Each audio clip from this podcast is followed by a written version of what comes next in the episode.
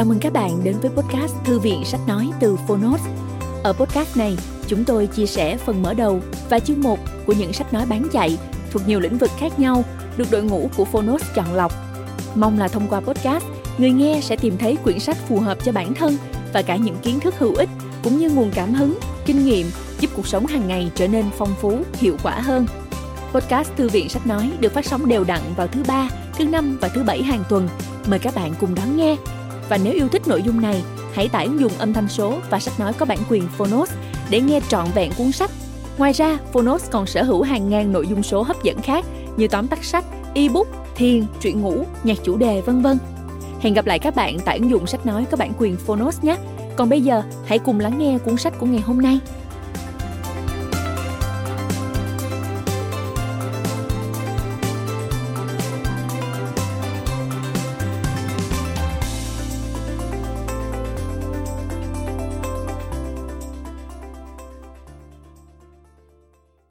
Bạn đang nghe từ Phonos.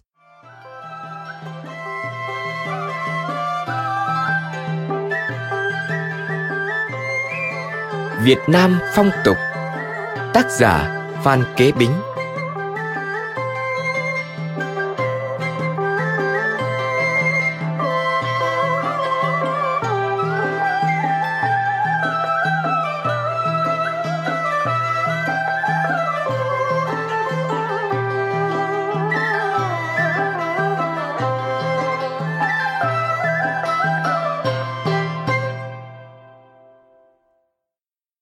tựa. Mỗi nước có một phong tục riêng.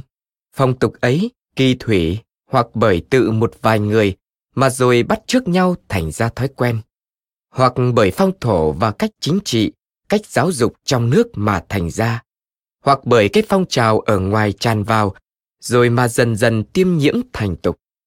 Nhưng đại để tục gì cũng vậy, phải trải lâu tháng, lâu năm mới thành được mà trong những tục ấy cũng có tục hay, cũng có tục dở. Duy chỉ bởi tai mắt người đã quen, lòng người đã tín dùng, thì dẫu có người biết là dở mà cũng không sao đổi ngay đi được. An Nam ta, kể từ lúc có nước đến giờ, thì đã ngoại bốn ngàn năm. Xong về đời Hồng Bàng thì còn là một nước tối cổ. Tục khi đó hẳn cũng như mường mán bây giờ. Kế đến hồi tàu sang cai trị, thì những văn minh của tàu mới dần dần mà truyền bá sang nước ta. Bấy giờ, ta mới có học hành, có giáo hóa, thì phong tục ta cũng mở mang thêm ra ít nhiều. Từ đời Ngô Quyền gây nền độc lập, rồi kế đến Đinh, Lê, Lý, Trần, Hậu Lê, cho chí Nguyễn Triều ta, nước ta đã thành ra nước tự chủ, mà trong cách chính trị, cách giáo dục, điều gì cũng là noi theo của Tàu. Cho nên phong tục ta bây giờ phần nhiều do ở tàu mà ra cả. nay nhờ có nhà nước Đại Pháp bảo hộ, đem những thói văn minh Âu Tây mà giải rắc sang nước ta. Ta ngoảnh lại mà xem những tục cũ thì tỏ ra nhiều điều ngày trước là hay mà bây giờ hóa ra hủ bại lắm rồi. Đó cũng không phải là tổ tiên ta khi trước có vụng dại gì, chỉ là thời thế mỗi lúc một khác, mà mỗi lần biến cải thì cách trình độ khai hóa lại tấn tới lên một tầng ấy cũng là cái lẽ tự nhiên của tạo hóa như thế. Tuy vậy, cái tục cũ đã truyền nhiễm lâu, không dễ mà một mai đổi ngay được. Muốn đổi thì phải lựa dần dần. Trước hết, phải xem xét điều gì quá tệ mà bỏ bớt đi, rồi lâu lâu mới đem cái tục hay mà bổ hết cho cái tục dở. Còn tục gì hay mà là quốc túy của ta thì cứ giữ lấy. Xong muốn biết tục nào hay, tục nào dở thì lại phải xét tự gốc tích cái tục đó. Vậy tôi tưởng nên kê cứu cho biết cái nguyên ủy những cái phong tục của mình và xem những tục mới có điều gì nên theo thì bàn tham bác vào để chờ có khi mà thay đổi được chăng?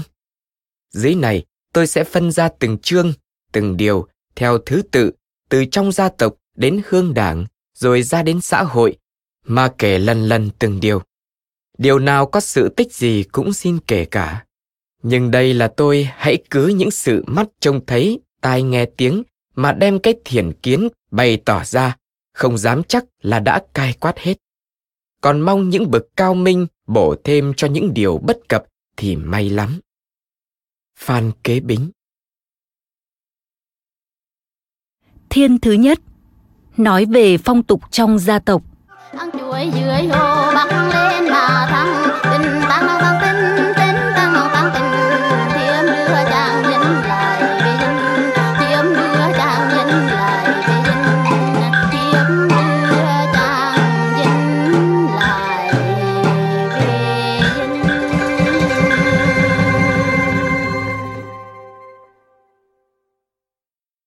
Chương 1 Cha mẹ với con.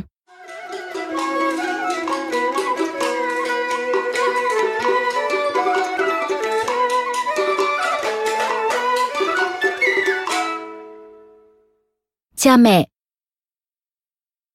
Hai tiếng cha mẹ, nước ta mỗi nơi gọi cũng hơi khác nhau. Nơi thì gọi là bố là đẻ, nơi thì gọi là thầy là u. Về đường ngược, hưng hóa thì gọi mẹ là bầm. Về đường trong thì gọi là bụ. Nam Kỳ thì gọi cha là tía, gọi mẹ là má. Ở đây bây giờ lại nhiều người cho con gọi cha là ba, gọi mẹ là me. Còn các nhà hiếm hoi thì chẳng cứ gì. Người thì cho con gọi là chú thím, người thì cho con gọi là anh chị, cậu mợ. Ngày xưa lại có tiếng gọi mẹ là cái nữa. Tiếng ấy thì bây giờ không đâu dùng. Sinh con Đàn bà có mang ai cũng muốn sinh con dai, mà ít người muốn sinh con gái. Hàng xóm bà con nghe thấy sinh con dai thì mừng. Trong khi có mang, váng đầu, đau mình thì gọi là ốm nghén. Hay thèm ăn của chua của chát, gọi là ăn dở. Đến lúc sinh sản, mời bà tắm đến đỡ. Con sổ ra rồi thì cắt rốn chôn nhau. Chôn phải sâu, nếu chôn nông thì con hay chớ, mà phải tránh chỗ giọt danh, kẻo về sau con chốc đầu loét mắt. Người mẹ thì phải kiêng khem gió máy, phải nằm than. Ăn cơm thì chỉ ăn muối trắng hấp hay là nước mắm trưng, vài ba hôm mới dám ăn đến thịt. Đầy cữ, con dai 7 ngày, con gái 9 ngày, sông muối xoa nghệ rồi mới ra đến ngoài. Nhà nghèo nuôi con lấy, nhà giàu nuôi vú cho con. Có người cho vú đem về nhà nuôi, cho bú độ 3-4 tháng thì cho ăn cơm và vẫn cho bú đến 3-4 tuổi mới thôi. Con nhà nào 3 tháng biết lẫy, 7 tháng biết bò, 9 tháng biết lò cò chạy chơi, là hợp vào ca thì dễ nuôi, mà mai sau làm nên người. Tục ta hỏi thăm nhau đẻ con trai hay là con gái, người có chữ thường nói lộng trương hay là lộng ngõa, nghĩa là chơi ngọc hay chơi ngói. Điển ấy do ở kinh thi. Sinh con trai thì quý hóa mà cho chơi bằng hạt ngọc, sinh con gái thì khinh bỉ mà cho chơi bằng hòn ngói. Lại có người hỏi huyền hồ hay huyền cân, nghĩa là treo cung hay là treo khăn mặt. Điển ấy cũng do tục tàu. Đẻ con dai treo cái cung ngoài cửa, mà đẻ con gái thì treo cái khăn mặt. Ta dùng điển mà hỏi thăm, chứ không có tục ấy. Cúng mụ Trong sách Bắc Hộ Lục có nói rằng, tục lĩnh nam nhà giàu đẻ con được ba ngày hoặc đầy tháng thì tắm cho con là một bữa tiệc gọi là đoàn du phạn, nghĩa là bữa cơm tròn chặn trơn chu. Sách bân Đài loại ngữ của ông Lê Quý Đôn thì nói rằng, tục nước ta đẻ con được ba ngày, làm vài mâm cỗ cúng mụ. Đến hôm đầy tháng, hôm một trăm ngày, hôm đầy tuổi tôi đều có làm cỗ cúng gia tiên, bày tiệc ăn mừng. Bà con, người quen thuộc, dùng thơ câu đối, đồ chơi, đồ quần áo trẻ để mừng nhau. Mà nhất là tiệc 100 ngày và tiệc đầy tuổi tôi to hơn cả. Cứ như tục thành phố Hà Nội bây giờ thì đẻ con ra đầy cữ, đầy tháng, đầy tuổi tôi mới làm cỗ cúng mụ. Trong lễ cúng thì dùng 12 đôi hài, 12 miếng dầu, cua, ốc, nham, bánh đúc, vân vân. Vì ta tin rằng có 12 bà mụ nặn ra người. Thử con Tàu có tục đẻ con đầy một năm thì làm tiệc thử con. Hôm ấy tắm rửa cho con sạch sẽ, mặc quần áo mới. Con dai thì bày đồ cung tên bút giấy. con gái thì bày đồ kim chỉ, dao kéo, lại bày những đồ chơi quý báu ở trước mặt đứa trẻ để nghiệm xem nó tham liêm ngu trí làm sao. Chữ gọi là tiệc thí nhi, thử trẻ. Các nhà đại gia ở ta cũng theo dùng tục ấy, nhưng chỉ bày ít món đồ ấn triện, cung tên, bút mực, cày bừa, gọi là trong bốn món văn võ canh độc để nghiệm đứa trẻ mai sau làm nghề gì mà thôi. Thuật kiêng giữ Con nhà nào sinh phải giờ con sát hay phải giờ kim xà thiết tỏa, sợ mai sau khó nuôi thì cúng đổi giờ. Nhà nào sinh con muộn mằn sợ khó nuôi thì làm lễ bán cửa tĩnh hoặc cửa chùa nào cho làm con thánh con Phật, gọi là bán khoán. Bán cho cửa tĩnh thờ Đức Thánh Trần thì đổi họ gọi là họ Trần. Bán cho cửa nhà chùa thì đổi họ gọi là họ Màu. Đến 12 tuổi mới làm lễ mà chuộc về làm con mình. Đưa con cho người khác bế, không được đưa qua cửa, sợ mai sau nó đi ăn cắp ăn trộm. Ẵm con đi đâu, phải bôi ít nhỏ chảo trên chán, hoặc cầm con dao cái kéo hay là chiếc đũa đi theo, kẻo sợ người ta của quang. Còn hay khóc đêm gọi là dạ đề, thì mượn một người khác họ, lấy cái cọc chuồng lợn, ném xuống gầm giường thì khỏi khóc.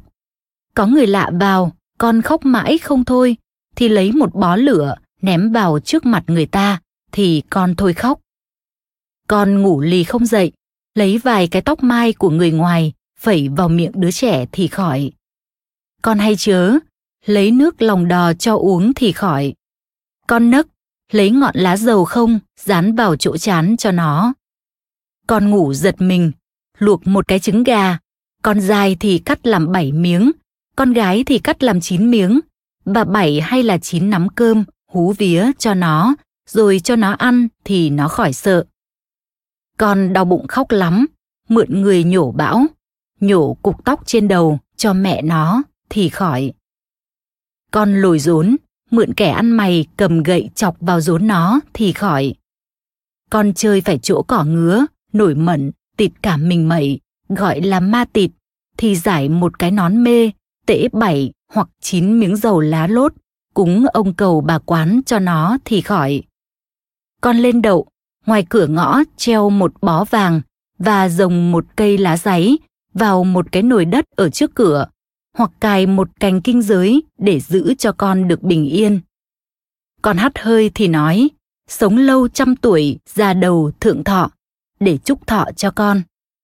Con quặt qua quặt quẹo, thì bế đứa con đưa qua cái xăng người già chết, thì nó được sống lâu. Cách đặt tên con mới sinh ra thì thường gọi là thằng đỏ con đỏ, ở nhà quê thì thường gọi là thằng cu con đĩ. Ở về vùng thanh nghệ thì thường gọi là thằng cò cái hĩm, chớ không mấy người mới sinh ra đã đặt tên. Đặt tên thì nhà thường dân hay bạ tên gì đặt tên ấy, hay lấy vần hoặc lấy nghĩa gần nhau với tên cha mẹ mà đặt. Ví như cha mẹ là lần thì đặt là thần, cha mẹ là nhăng thì đặt con là nhố, hoặc cha mẹ là đào thì đặt con là mận, cha mẹ là sung thì đặt con là vả, vân vân. Kẻ hiếm hoi thì thường lấy tên xấu xí mà đặt cho con, như gọi là thằng cún, tức con chó cún, thằng đực, tức con chó đực, vân vân. Nhà có học thì thường kiếm những tên đẹp đẽ đặt cho con, mà nhất là hay tìm từng bộ chữ nho.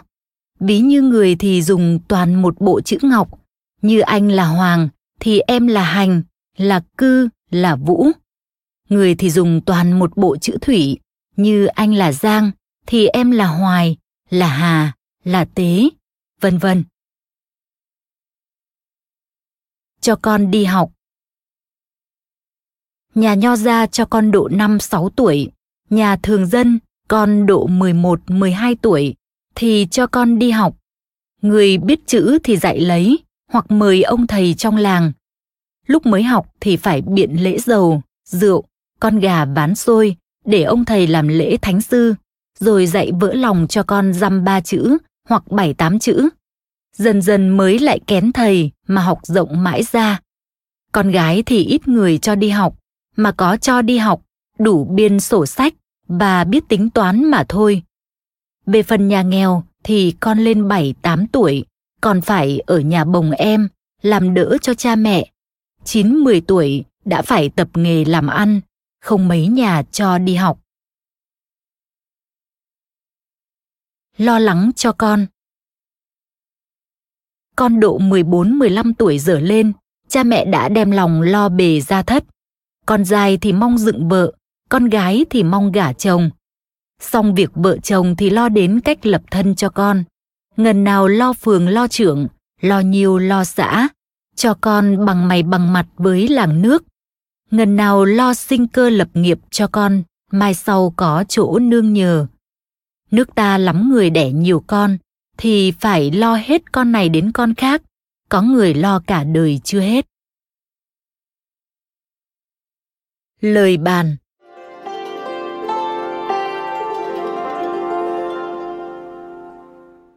Xét cái tục ta, sinh ra con ai cũng biết thương, biết mến, biết chăm chỉ nuôi nấng, dạy dỗ cho con nên người. Nưng như nưng trứng, hứng như hứng hoa, thực là hết lòng hết dạ. Loài người cũng nhờ có tính ấy mà bảo tồn được chủng loại cho mỗi ngày một sinh sôi nảy nở thêm ra, thì lòng nhân từ ấy rất là hay lắm. Nhưng chỉ hiềm ta khi xưa chưa hiểu cách bệ sinh, trong khi sinh sản, nào nằm than, uống nước tiểu, rất là một cách làm cho sinh bệnh. Không trách đàn bà ta nhiều người hay sinh ra hậu sản mà ốm mòn. Đến lúc nuôi con thì lại hay tin những điều nhảm nhí. Không có bực triết học nào mà triết hết những sự huyền hảo ấy. Cho đi học, không có quy củ cách thức nào. Còn phần nhiều thì học năm 10 năm mà rốt vẫn hoàn rốt. Cho nên trong nước, 100 người mới được một hai người biết chữ, cũng chỉ vì cách dạy dỗ, không tiên liệu đấy thôi. Đến lúc con lớn thì lại lo thay cho con quá. Mà nào lo có ra lo, lo những ngôi thứ trong làng, lo những danh phận vô ích. Chớ nào có lo cho nên một bậc người gì, hay là thành được một nghề gì đâu. Cái lo lắng ấy hẳn sinh ra lười biếng hay ăn chơi. Cho nên lắm người, đời cha mẹ hàn gắn chắt chiêu, làm nên giàu có, mà đến đời con thì chỉ ăn chơi, chỉ phá. Chẳng bao lâu mà lại hết nhẵn như không. Cứ như Âu Châu, khi sinh sản, các bà đỡ, cô đỡ chuyên môn đến đỡ, có thuốc có thang, ăn uống sạch sẽ.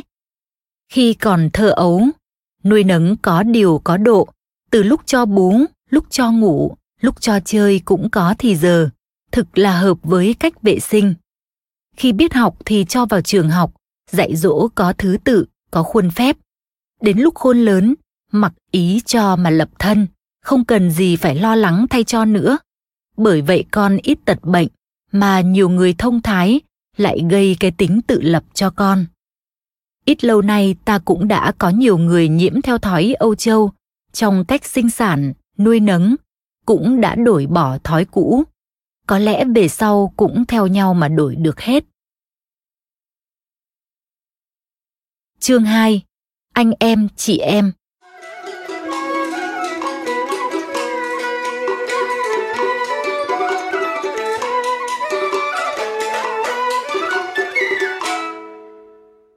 Nghĩa anh em Anh em cùng cha cùng mẹ đẻ ra gọi là anh em đồng bào. Anh em cùng cha khác mẹ gọi là anh em dị bào.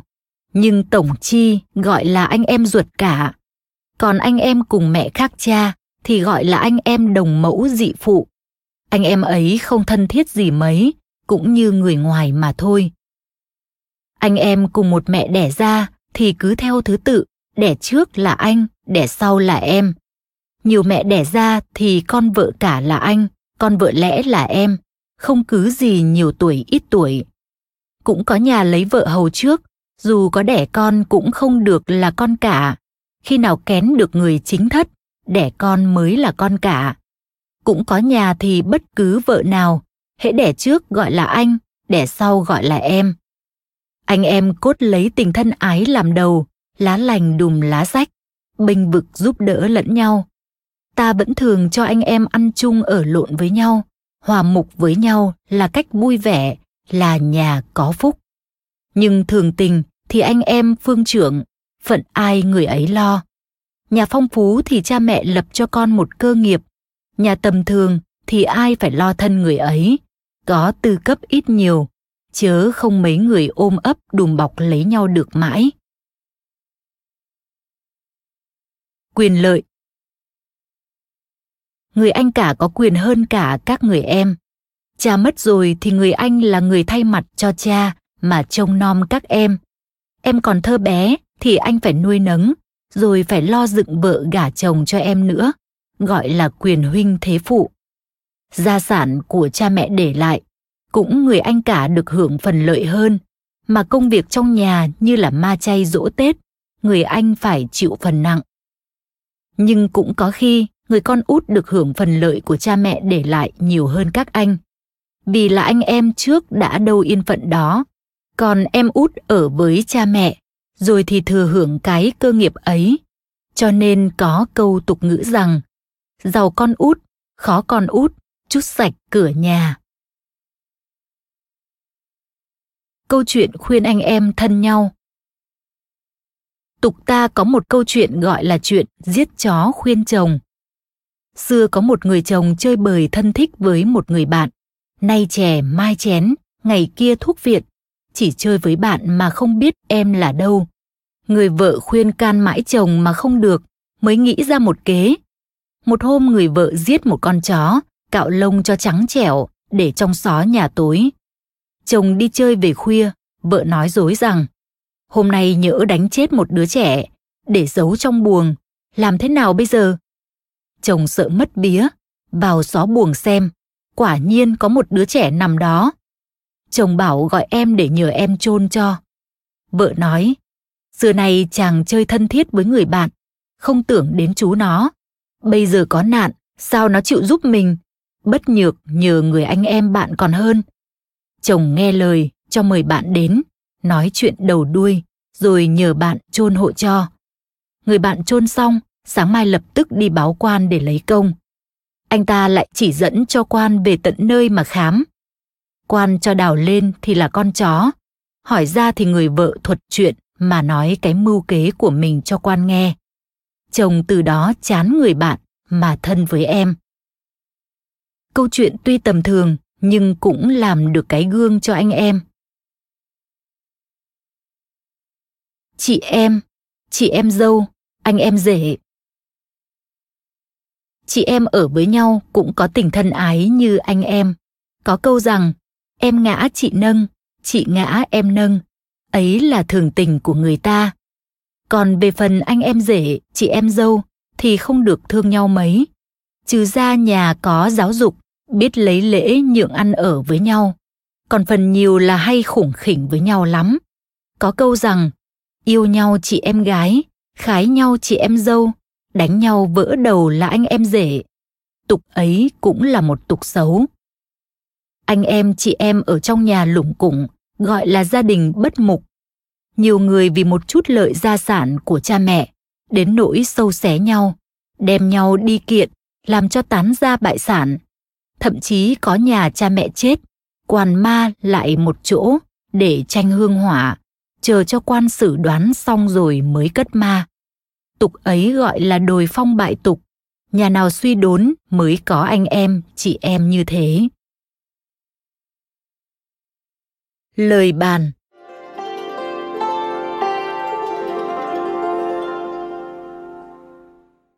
Anh em, chị em là bát máu xẻ đôi, tình tất thân thiết hơn cả người khác.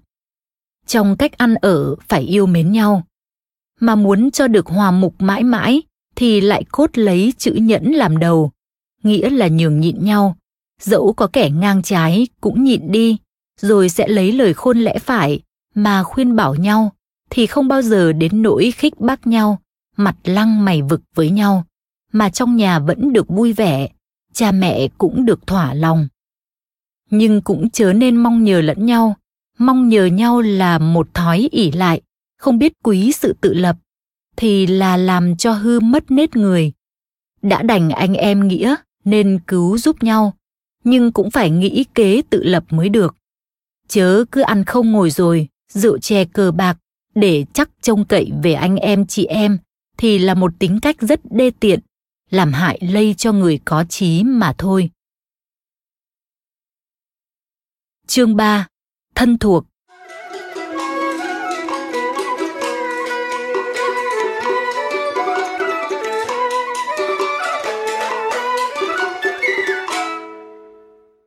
Danh hiệu Trên cha mẹ thì có ông bà, gọi là tổ phụ mẫu.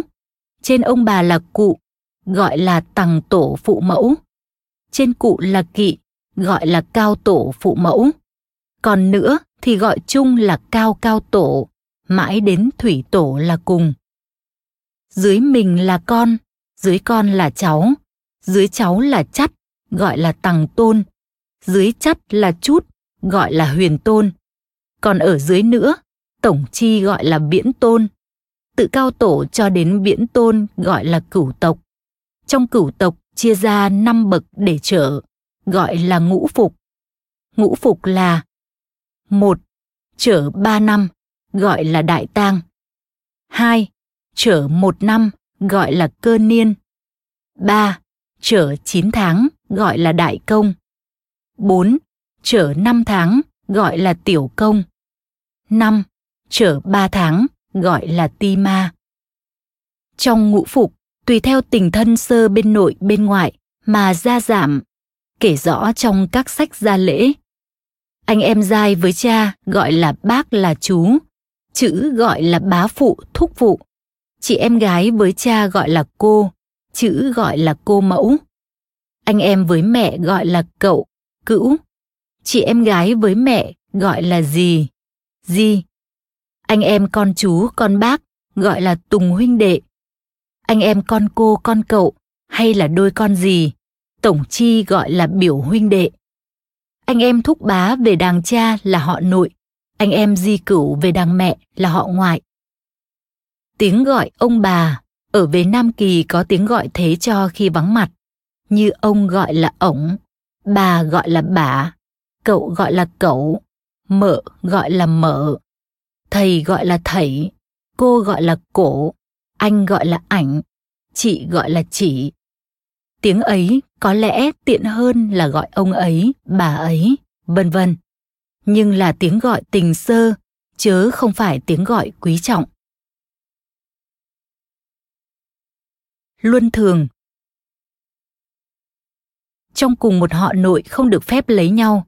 Nếu lấy nhau thì là loạn luôn luật có phép cấm, mà tục cũng chê cười. Phép này từ ông Châu Công đời nhà Châu, bên Tàu, đặt ra mà tuân giữ rất nghiêm cẩn. Duy về đời nhà Trần thì trong tôn thất thường có lấy nhau. Không biết khi đó nước ta có luật cấm chưa, hay là vì cớ gì, nhưng tiên nho vẫn chê về điều ấy. Họ ngoại thì con cô con cậu hay là đôi con gì cũng không được phép lấy nhau. Từ đời cháu dở đi thì được phép lấy.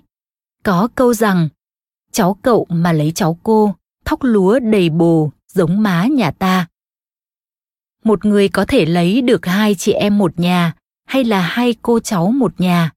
Tục này khác với tục Âu Châu, đã lấy một người thì không được phép lấy chị em cô cháu người ấy nữa. Nếu lấy nhau là loạn luôn, coi như lấy người cùng họ của ta. Tình thân sơ Trong tình thân sơ dưới bậc cha thì là chú, dưới bậc mẹ thì là gì? Có câu rằng sẩy cha còn chú, sẩy mẹ bú gì. Thường ở khắt khe với nhau là mẹ chồng với nàng dâu và dì ghẻ với con chồng. Cho nên có câu khuyên nàng dâu rằng mẹ chồng già thì mẹ chồng chết, nàng dâu có nết thì nàng dâu chừa. Và có câu rằng mấy đời bánh đúc có xương, mấy đời gì ghẻ có thương con chồng. Lời bàn.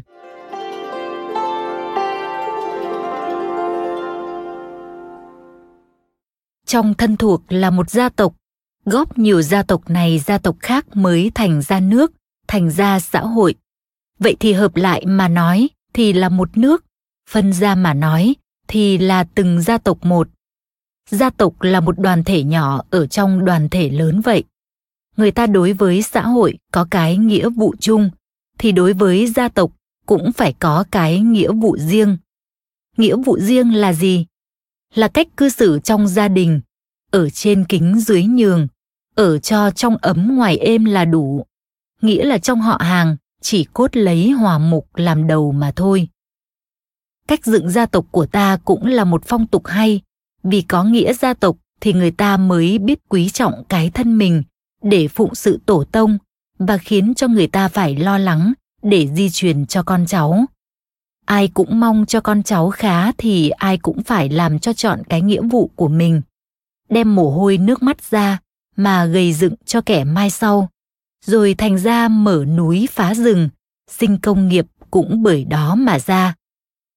Vậy thì do một đoàn thể nhỏ mà gây ra một đoàn thể lớn, do một gia tộc bé mà thành ra một dân tộc to, thực là một cái gốc của xã hội.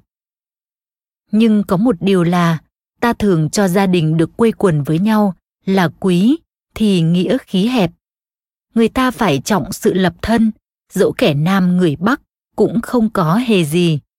Nếu quanh năm khư khư bó chân trong nhà, động đi đâu thì sợ xa cha mẹ xa cửa xa nhà, xa anh xa em, xa vợ xa con, thì sao cho mở mang được tay mắt mà thêm khôn ngoan ra được? Ta cũng vì tục ấy mà nhiều người kiến thức hẹp hòi, không bằng được người các nước vậy. Thời nay là thời buổi đua ganh, càng đi được nhiều nơi xa thì càng trải biết, càng khôn ngoan. Có khôn ngoan thì mới đứng được với đời. Vậy thì giá có thể đi đâu được cũng nên đi chớ không nên quản xa xôi gì hết Cảm ơn các bạn đã lắng nghe podcast Thư viện Sách Nói. Podcast này được sản xuất bởi Phonos, ứng dụng sách nói có bản quyền và âm thanh số dành cho người Việt. Hẹn gặp lại ở những tập tiếp theo.